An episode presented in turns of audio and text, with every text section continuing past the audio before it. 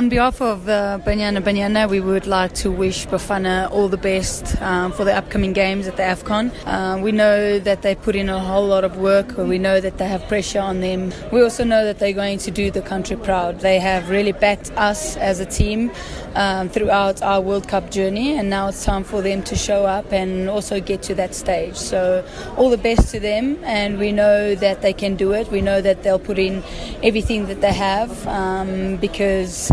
They are all winners and they all want to succeed um, and make the country proud.